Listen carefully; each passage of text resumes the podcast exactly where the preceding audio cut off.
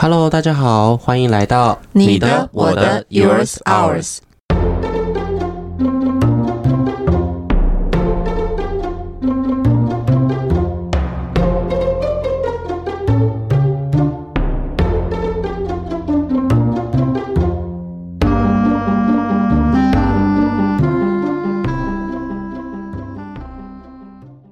Hello，大家好，我是彤彤老师。Hello，大家好，我是心理师方潇。大家好，我是小薇老师。按照惯例，我们一开始都要来一个可爱的小故事。今天的小故事呢，是我在治疗室跟小朋友玩丢接球的游戏发生的事情。那在这个过程当中呢，因为小朋友他在丢接球没有办法很好的接住，所以他我就一直鼓励他，我说：“诶，你不要放弃哦。”因为我们跟他讲说，你要十颗里面要接到八颗。一开始的时候就嗯，可能手眼协调还没那么好，然后所以就接不太到这样子。然后就在我一直鼓励他说你不要放弃的时候，他就突然转过头来跟我说：“老师，我一直都有在吸气，我没有放弃。”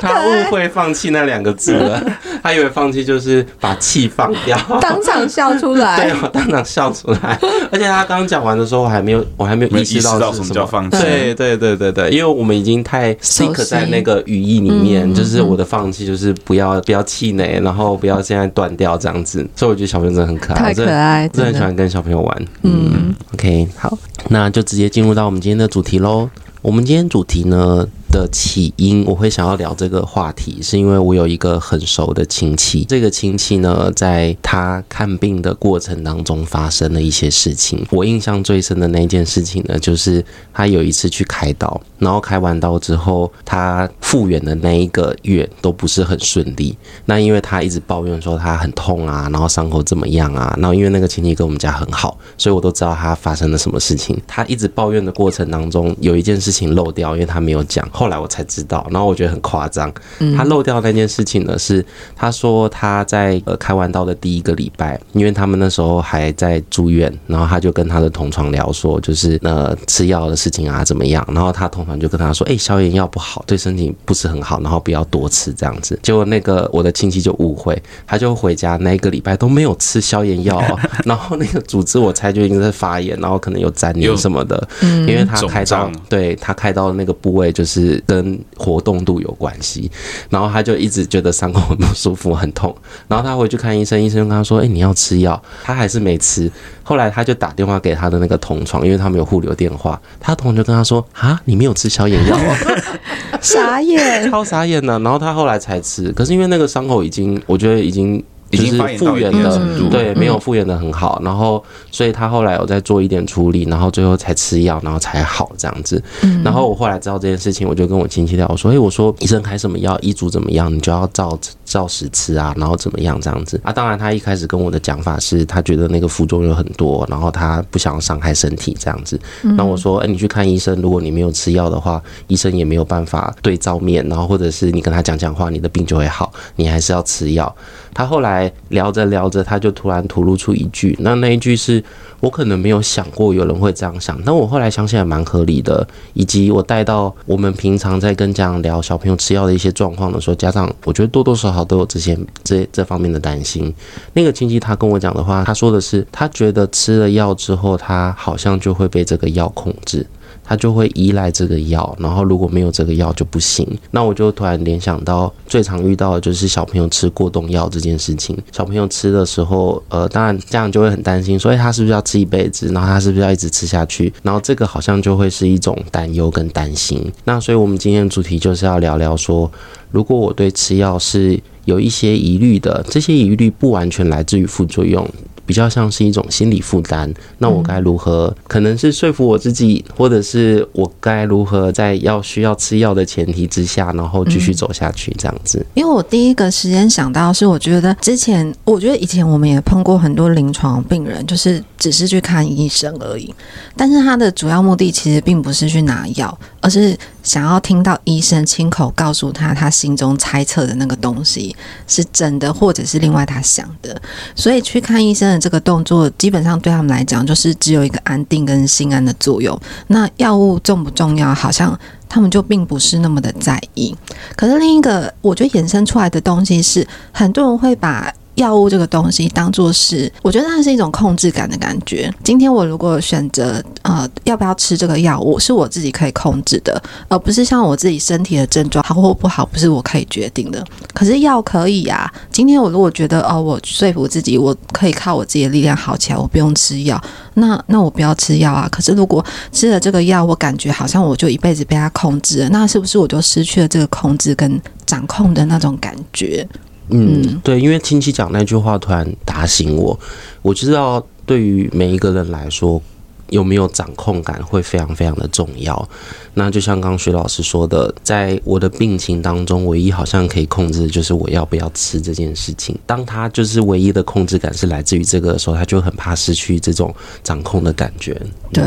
因为好像上个月吧，我妈妈也发生一件非常夸张的事情，就她整个情绪大到我整个也是招招架不了。他就是有一点伤脚那边呃被擦撞到。然后伤口就开始有一点发炎，那发炎的时候他还没有想那么多，他就只是简单的处理。后来他就过了可能一个月，因为老人家的那个免疫力可能比较差，伤口恢复的时间本来就要比较长。可是他就觉得为什么跟我以往的经验不一样，没有那么快好？这个其实就是第一个感觉嘛。为什么我的伤口不如我预期，不在我的控制之内？于是当下。那是一种很恐慌感觉，他就担心说会不会继续蔓延下去到我无法控制失控的地步，然后他就开始去我们家附近的那个外科诊所去看。那外科诊所想当然医生因为是家医科医师是比较。呃，general 就是他看很多东西，那他也比较会安抚病人，所以他就安抚我妈说：“哦，这个没事，你就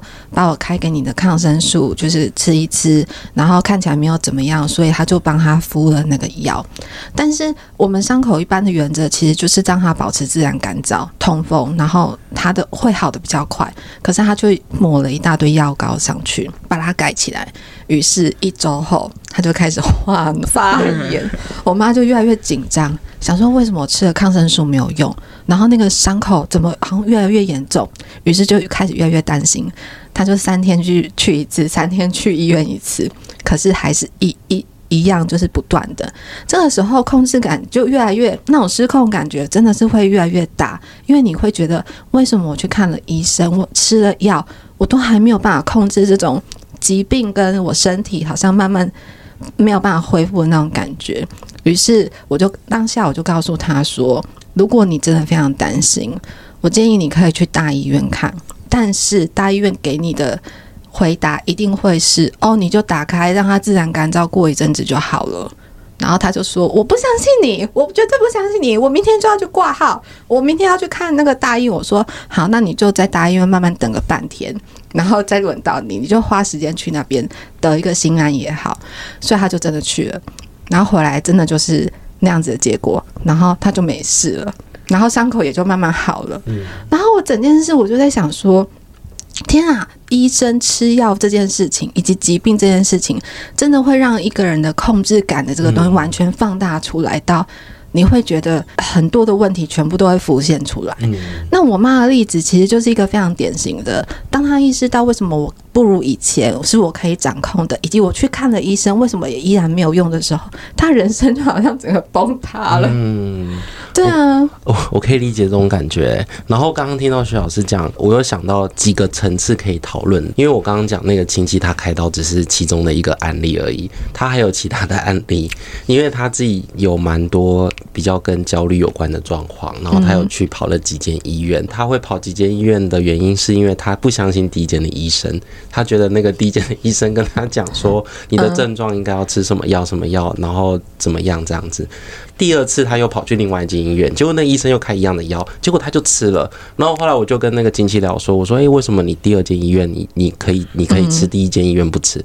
他说：“因为第二间医院的医生比较好。” 然后我就想说，那你就开出一样的药。对呀，他会看第二间也是因为他的症状越来越严重了，然后他就一直都不吃第一间的。然后他说第一间医生很坏心，然后很不能同理他，然后就只是跟他讲说：“那你就吃这个就好了。嗯”嗯，可是我觉得。这个真的很难避免，像像老师可能都知道，我现在脚不舒服嘛，对对啊。那其实这件事情的发生的当下，我自己是有一天半夜，我被痛到膝盖，就是我的膝盖突然很痛，然后我想说这种痛法跟以前完全都不一样，它就是睡到一半，然后非常非常非常痛，痛个五分钟，后来又没事了，然后我一直在想说。我不会已经到了痛风了。痛风的年纪了，然后我开始一直在 Google 痛风的相关的事情，哦，好像越看越符合，越看越符合，然后越看越紧张，对啊，然后隔一天，隔一天一大早我就去看医生，然后那时候进去第一家，因为毕竟以前都没有看过，就是内科、内科或者是骨科这样子，然后那时候我去一个内科的医师，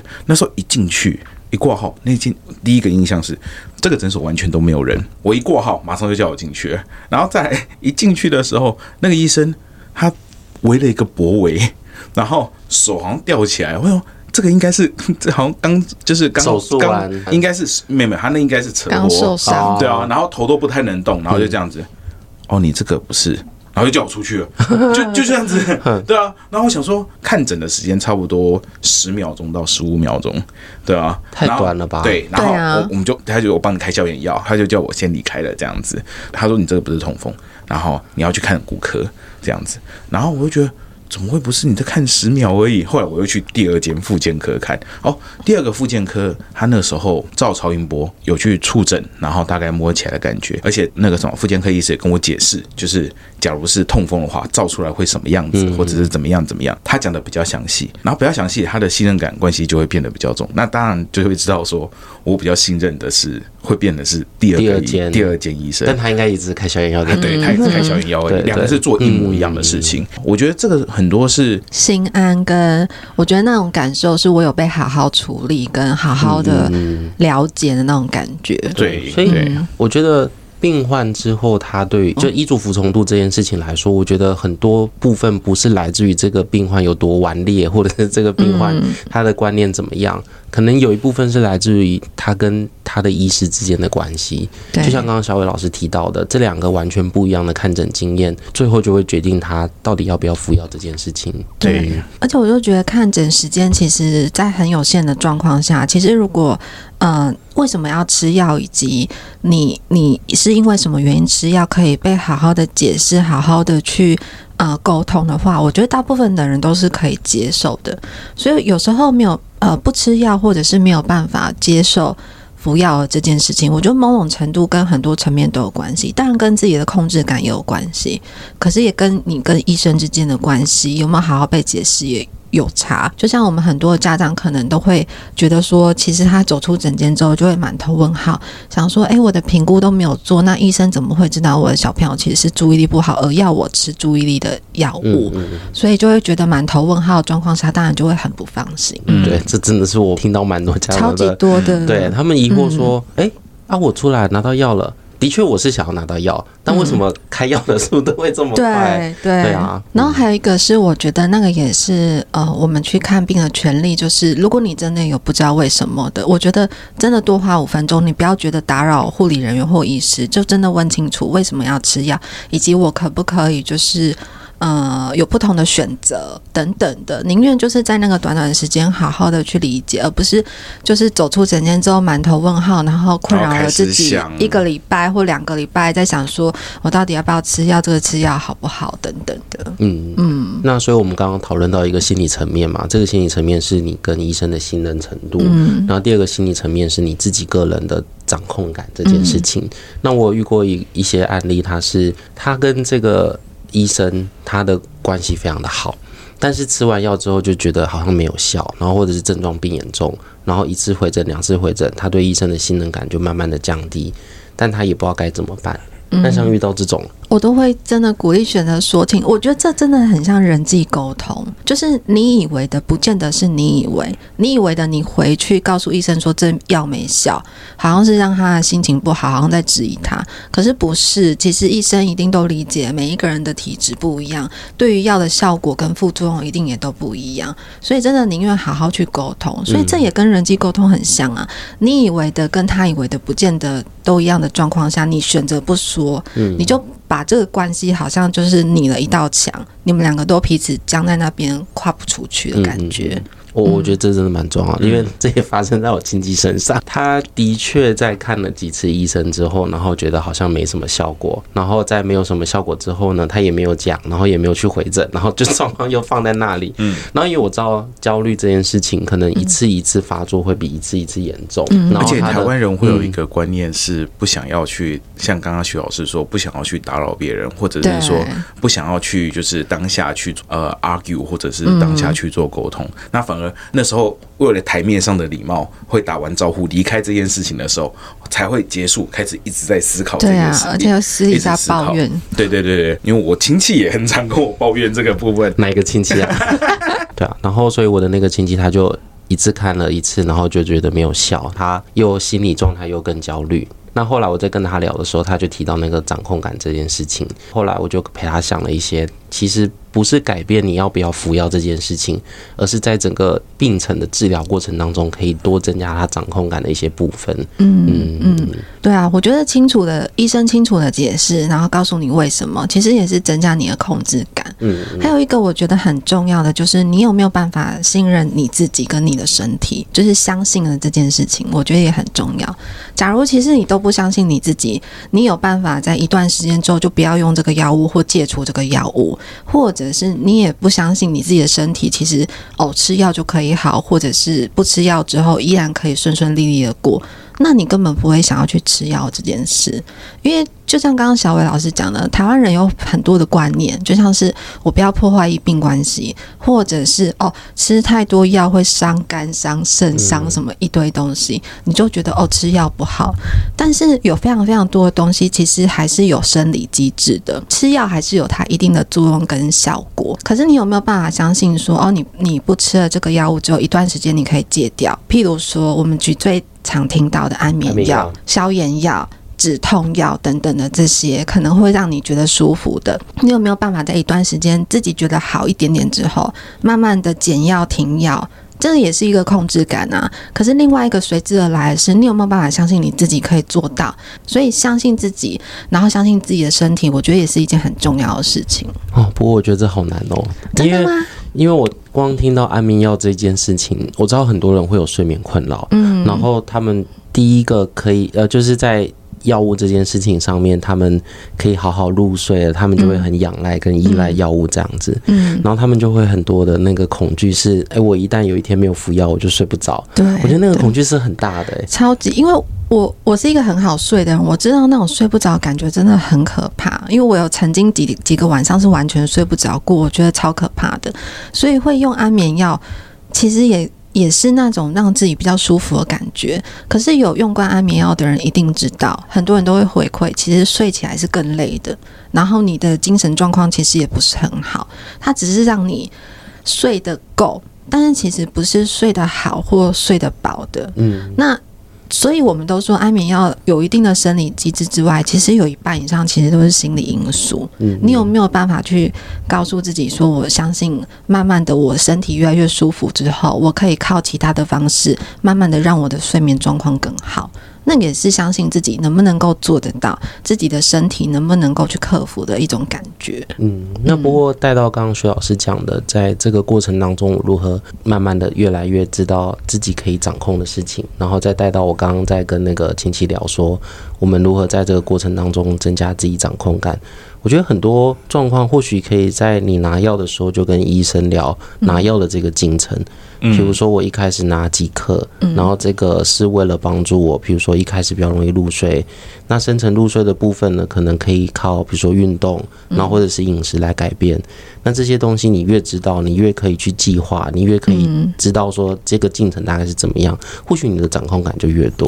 真的，说不定，嗯，因为医生他其实有时候我们可以跟医生会去聊说，因为我们通常药物都是。吃药可能就是睡前几颗，然后或者是三餐几颗，然后我会有时候我在看医生，或者是我太太去看医生，我都会特别问那个医生，假如出现这个状况的话，是不是这个药就可以不用用，或者是少用少用一点点，或者出现什么状况的情况，就一定要按照医嘱来去做服药。我看会跟医生讨论这个是不是可以去做调整的，我觉得这一点还蛮重要。嗯，因为药物都有一个代谢的周期，嗯，那如果说你在这个代谢周期里面你服用太多，那的确会对身体造成。造成负担，然后跟有一些副作用，但在药物的周期，医生都会算好，那个周期里面你只要服用不会超过那个量，其实都没有事。嗯，对对。那增加掌控感这件事情，除了服药跟医生好好的讨论，然后针对你的症状去调整你生活的一些形态，那有没有什么观念上的调整呢？我我觉得控制感这个部分真的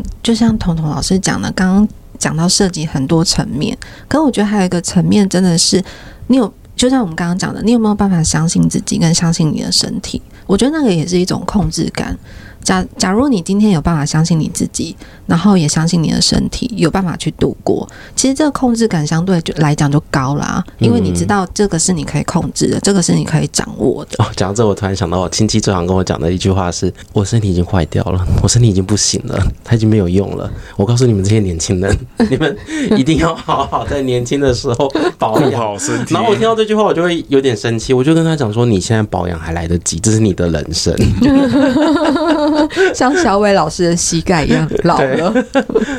没有，我是扭到。所以，我我觉得刚徐老师讲的讲的那个话，的确印证在我亲戚身上是蛮相符的。哎，就他真的其实也不太相信自己的身体了。嗯嗯嗯嗯，因为就。我我觉得那个年纪会面对到，我觉得跟我妈那种感觉是一样，就是死亡这件事。嗯，然后死亡本来就会让人很焦虑，所以那个焦虑的蔓延也也真的非常可想而知。可是真的大家也要知道，本来年纪越大，免疫力就会越差，那个是很正常的。我们除了可以做一些其他的提升免疫力或运动的方式来保护自己之外，更多的是好好的去整理对于自己自己对于死亡的。呃，想法跟意义的这件事，嗯，然后后来我亲戚在这一些情况都发生，然后席卷而来的时候，之后开始有一个环节比较大的契机，我觉得是我们开始带着他去练习自我察觉，嗯嗯，因为他们那一辈的人可能连自我察觉这个名字都没听过，更何况要让他自己知道说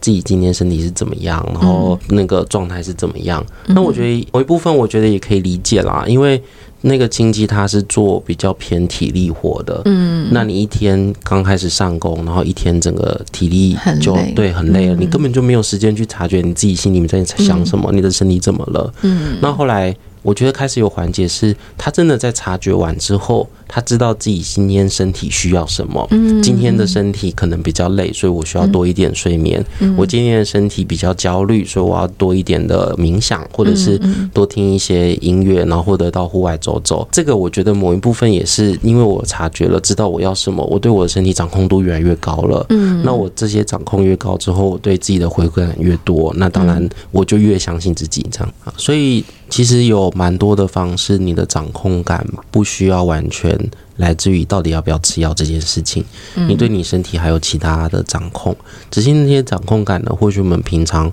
在没有生病之前，我们不会意识到，我们也不会主动的去做调整。那刚好是生病带我们去看到这些事情，在这个过程当中，我们如何去做调整，不只有跟医生有关的，跟吃药有关的，还有其他的面向。那我觉得那个都是刚好碰到了之后，我们。可能可以去面对的议题，这样子。嗯、OK，好，那我们今天的讨论就先到这边，谢谢大家收听，谢谢大家，大家新年快乐，新年快乐，下次见，年后见，年后见了。